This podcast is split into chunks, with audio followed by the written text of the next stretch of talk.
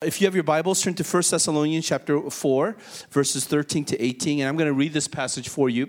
Uh, for those of you who want to follow along, the passage will be up on the screen as well. First Thessalonians chapter four, verses thirteen to eighteen.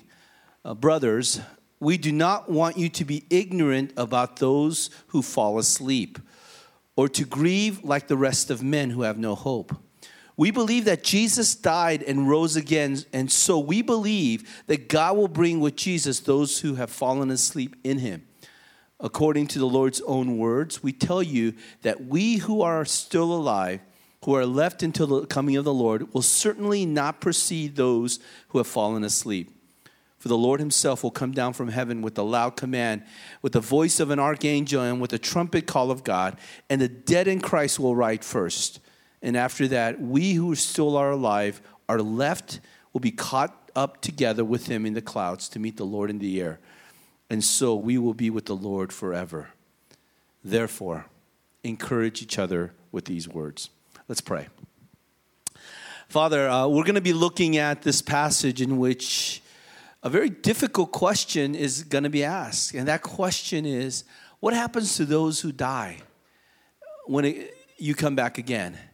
Are they going to be joining you, or are they just dead forever?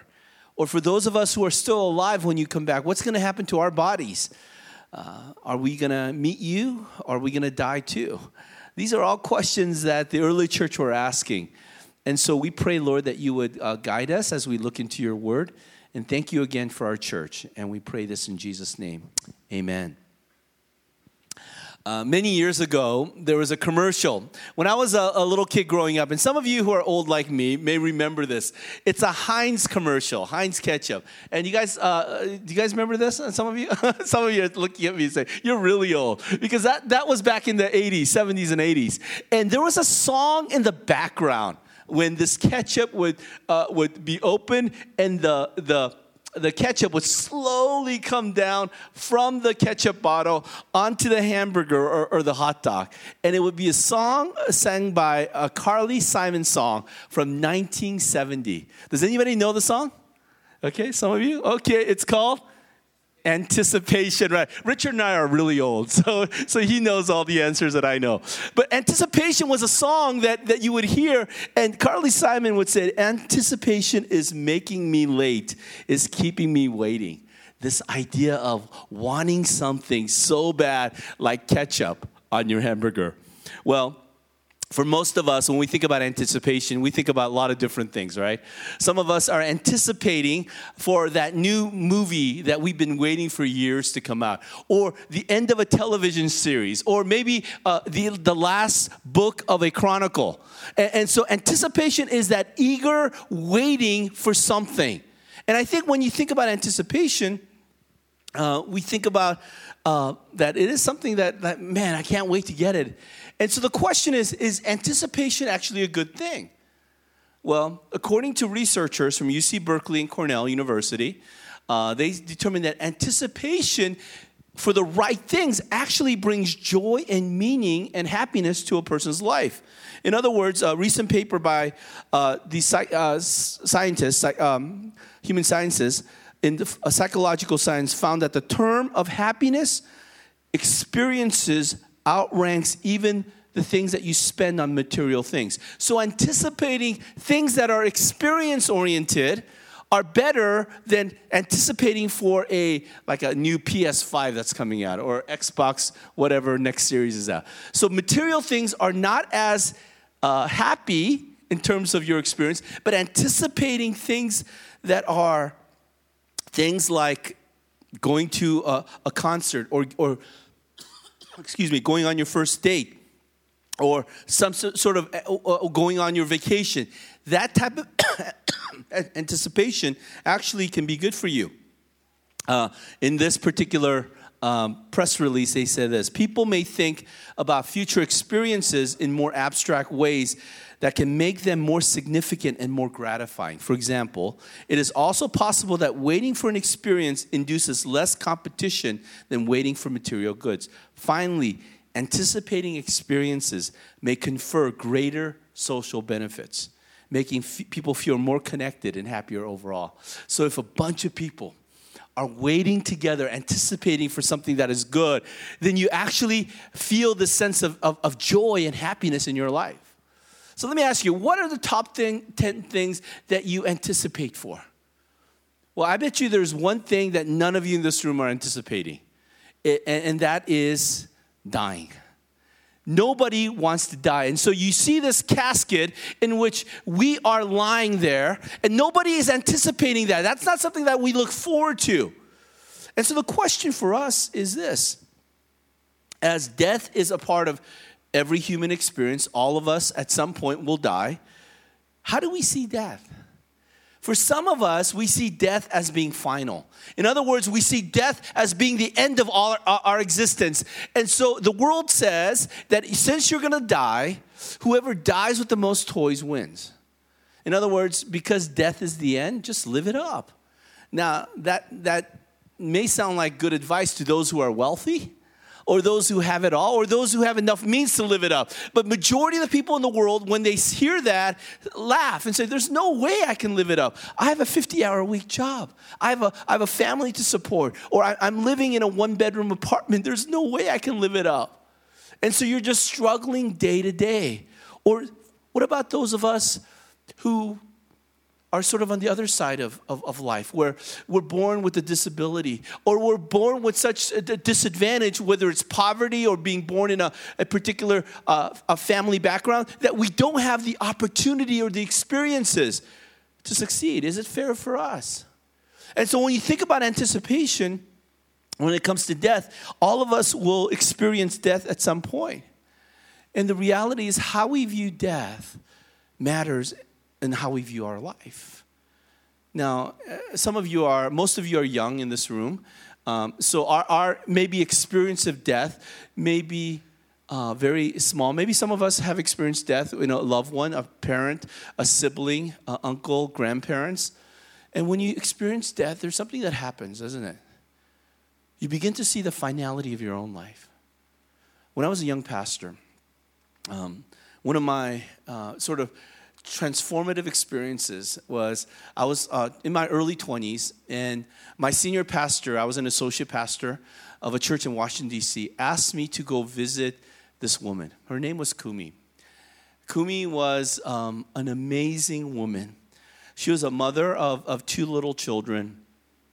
Uh, she was a nutritionist by her background. Her husband was a pretty uh, well-accomplished physician. They lived the American dream. They they had this big house. They had two kids. They were smart. And the reason my pastor asked me to visit Kumi was Kumi was faced with an illness, actually a terminal illness. She had found out she had cancer. Now you think about this. This woman who had her whole life ahead of her, two kids, a husband, a nutritionist, who exercised every single day, was stricken with, with terminal cancer. When I went to visit Kumi, her personality was was amazing. She had a, the biggest smile on her face. She had a head scarf, as she, her, had, all her hair had fallen out of chemotherapy. And when I went to her, she had a question for me. She goes, Pastor Ray, can you tell me about heaven? What does heaven look like? Can you tell me about what what death is like? And I remember as a young pastor in my twenties, single guy, life experience wasn't that, I, I hadn't experienced that much of life, and I would begin to share with her verses in the Bible. And it, it reminded me how powerful for her it was that no matter what life threw at us, that there was a greater reality. Well, a few months later, um, I got married. Uh, my wife and I, I met her in California. We did our honeymoon in Hawaii. And the first thing we got to do when we came back to D C is I got the news in our honeymoon that Kumi had passed away. So the first thing that my wife and I did when we flew back to D C was to be a part of this funeral. And I thought about that funeral, how for so many, when you come to a funeral, you almost feel like you get hit with a sort of a, a, a brick wall, that you, that you just are, are, are stunned. You don't know what to do. And for us as Christians, I think this is a, the question that we have to ask, is what is the purpose? What's the meaning of death? Because we live in a society in which the more money you have, the longer you want to prolong life. And so we medicate ourselves. We try to sort of, sort of change our facial experience, uh, appearance. We try to inject our veins with, with uh, chemicals so that we can prolong this thing called life. But for a Christian, what do we anticipate? Billy Graham once said, "I look forward to death with great anticipation, to meet God face to face." See, I think death really brings one of two responses. One of a hopelessness or one of anticipation. And so this is the question that the early church were asking. They were asking the question, uh, Paul had come into Thessalonica preaching the gospel. The Jews became Christians. The Gentiles became Christians. And this little church was given birth in this little city of Thessalonica. And as they're excited about this newfound faith, things were happening where they're sharing the gospel. God was doing wonders. And, and then one by one, as Paul got kicked out of the city, they were dying. Some probably were being persecuted. Some were being murdered. And some were maybe just dying of old age. And so their biggest question that they were asking Paul was, Paul, what's going to happen to us when we die? Is there more to life than death? You see, Paul had been preaching to the Thessalonians about this good news about Jesus. Not only did Jesus die for our sins, not only did he resurrect, but here's the third part of the gospel, is that Jesus will be coming back. And so the question that they were asking was the question, if Jesus is going to come back, then what about me? Who? What about my uh, parents who died? Or what about me if I die? Am I going to be in heaven? Or is that it? Well, this is the question that Paul is going to answer. And Paul is going to remind us something about death and about the meaning of death and, and, and the resurrection in Jesus. So the first question, or really, let me give you sort of the summary of the sermon. The anticipation of Christ's second coming, coming back, gives us hope beyond death and encouragement in life. The anticipation of Christ coming back gives us hope beyond death and encouragement in life. For a Christian, Christ gives us, or the anticipation of seeing him gives us hope beyond our death. So there are a few things that I want to point out in this passage.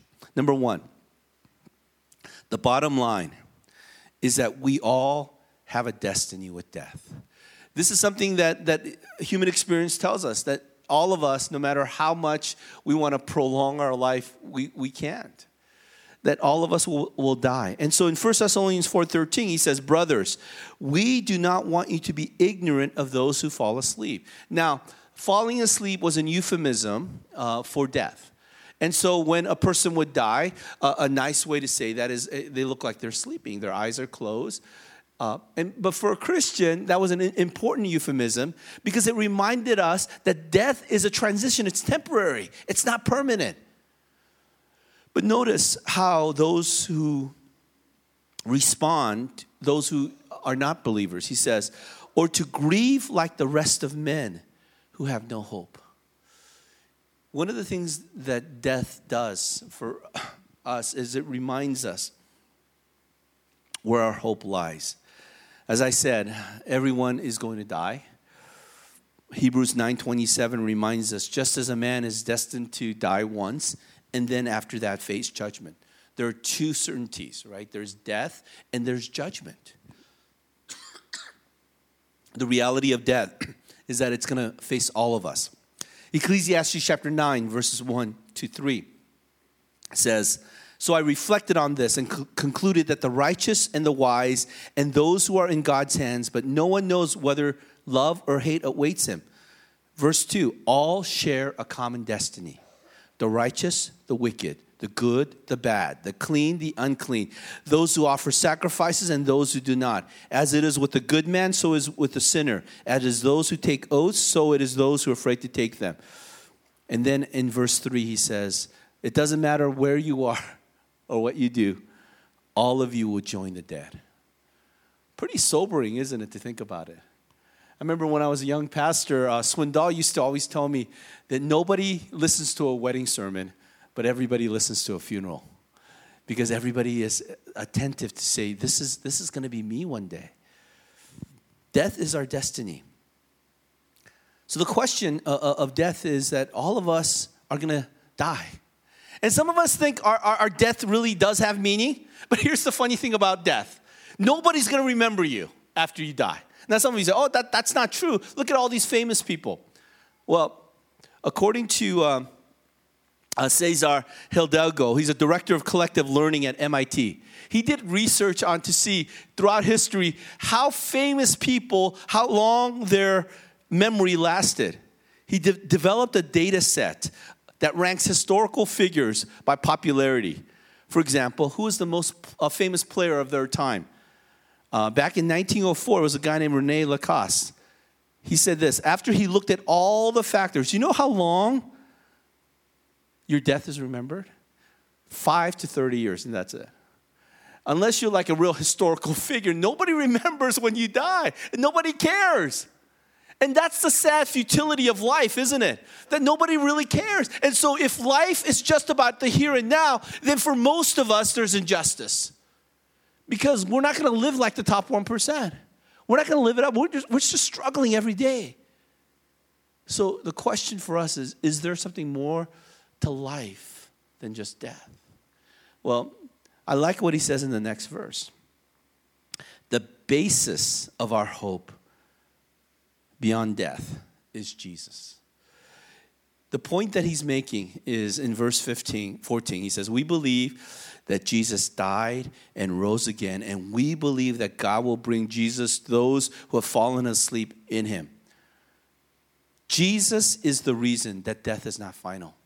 In other words, because of Jesus' death and because of Jesus' resurrection and because of Jesus coming back again, it gives us hope that there is more to this reality than, than the reality that we're experiencing, than this life. The gospel, the good news, reminds us of this, that our lives matter before God. But it also reminds us our death matters before God. And Jesus demonstrated his power over death by resurrecting. So for us as Christians, our greatest hope lies in this person of Jesus. That's who we believe. That's who we worship. Because Jesus is the one who is able to conquer death. The power of our salvation is not in ourselves, in our ability to do good things. The power of the gospel is to recognize how separate and how sinful we are, how desperate in need of God. And Jesus provided the opportunity to have us to give life. And so the critical nature of our faith lies with one fact. And that fact is this, that Jesus rose from the dead. Because if Jesus rose from the dead, the resurrection happened, then life and death matter. If Jesus did not rise from the dead, Paul says this in First Corinthians fifteen, that everything we believe is just a masquerade. It's just a bunch of lies.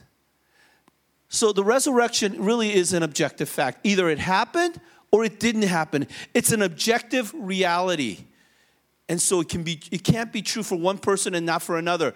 Uh, Sean McDowell, who is the son of the apologist Josh McDowell, gives a great illustration. He says this, the difference between objective reality and subjective opinion is this. If you place a, a, a jar of marbles in front, he goes, in front of my students, how many marbles are in, the, in this jar? The jar, uh, would ha- people have different guesses. two twenty-two, one sixty-eight, and so on. And then he says the exact number is one eighty-eight. And, and then he says, who came to closest? And one student raises her hand and says, uh, I had one sixty-eight. Well, the objective fact is that your reality is determined by how many marbles are there. Doesn't matter how, what you think it is. But he, then he says he passes out sun-kissed candies to each student. And then he asks the question, which flavor is right?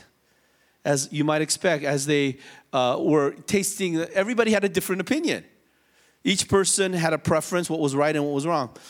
And he says, that is correct. The right flavor has to do with person's preference. It's a matter of subjective opinion and personal fre- preference, not objective fact. So here's the point. Either Jesus rose from the dead, which is objective, or he didn't, which is objective. There's no middle ground. And so for us as Christians, we place our hope in, in the Savior of all of mankind, that Jesus lived, died, and rose again. And if Jesus rose again, then this also is important, that Jesus will come back again. And so our life, our death, our personhood matters to God because of Jesus.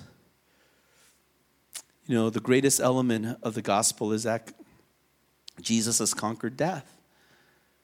I love how in First Corinthians fifteen, it ends with that quote of, "O death, where is your sting?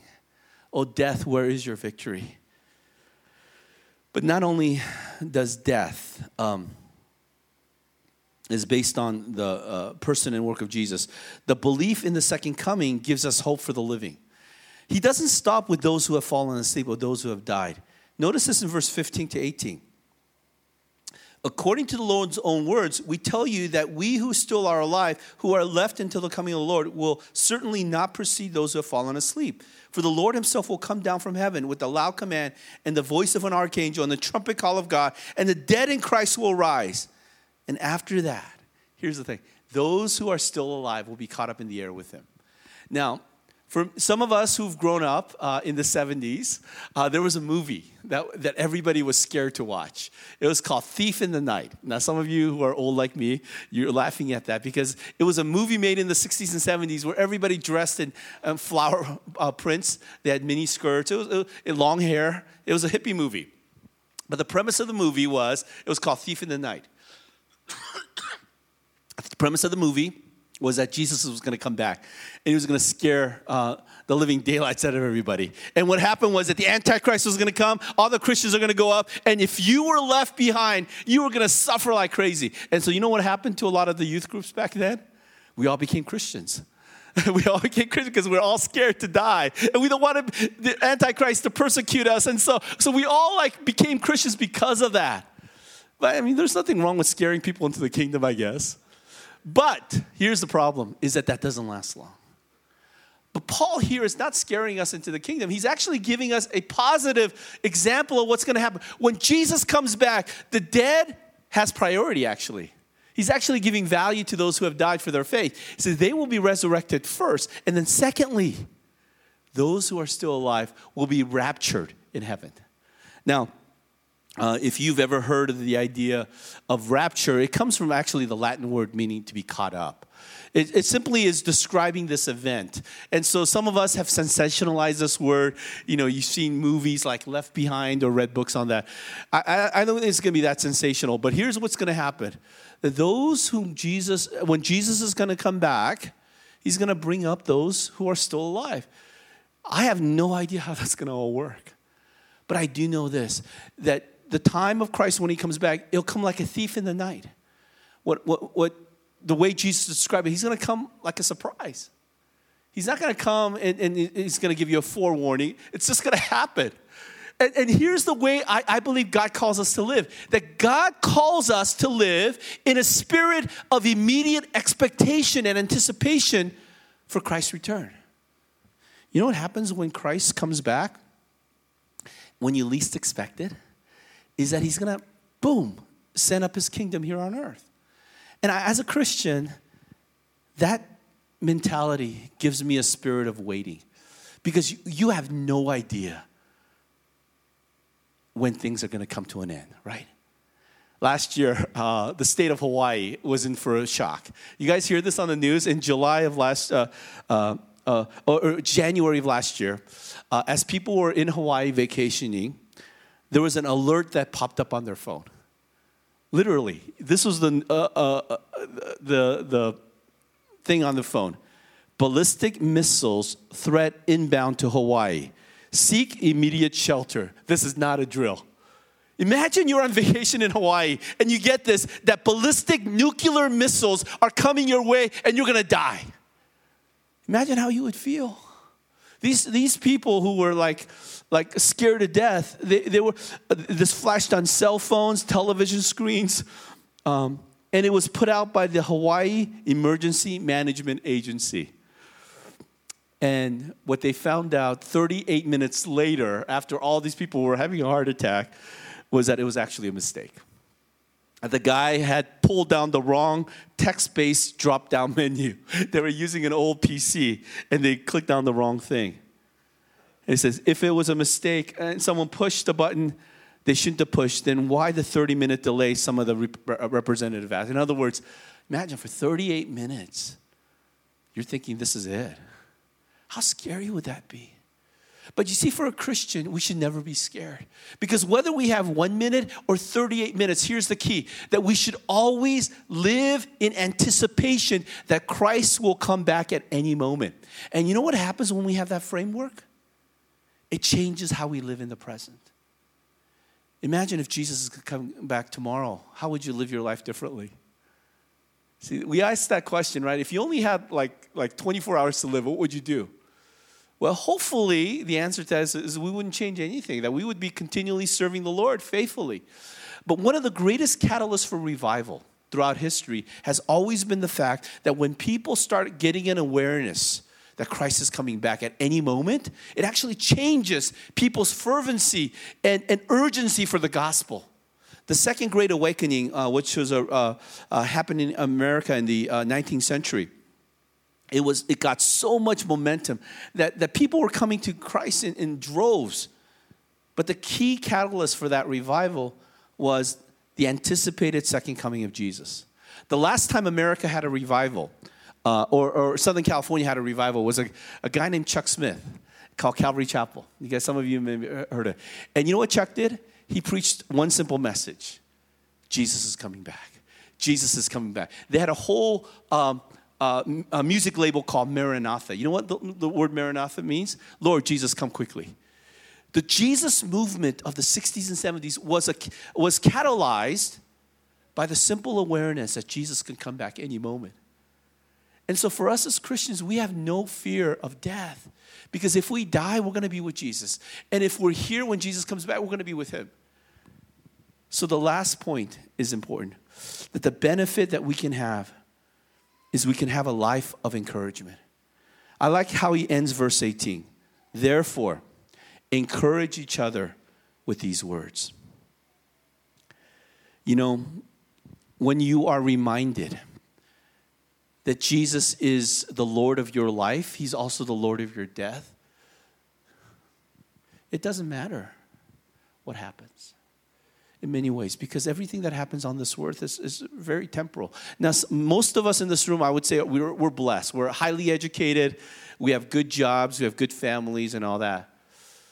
But what if one day you find out that everything you have will be taken away from you? I was in Kansas City on Friday, and we were eating at the steak uh, dinner place. Uh, so, so part of my job as Uh, the senior pastor of our church is I oversee this thing called Made to Flourish uh, residency. And so we have Cree and Daniel. And so I have to go to Kansas City. And in Kansas City, uh, we have all the residency coordinators meet.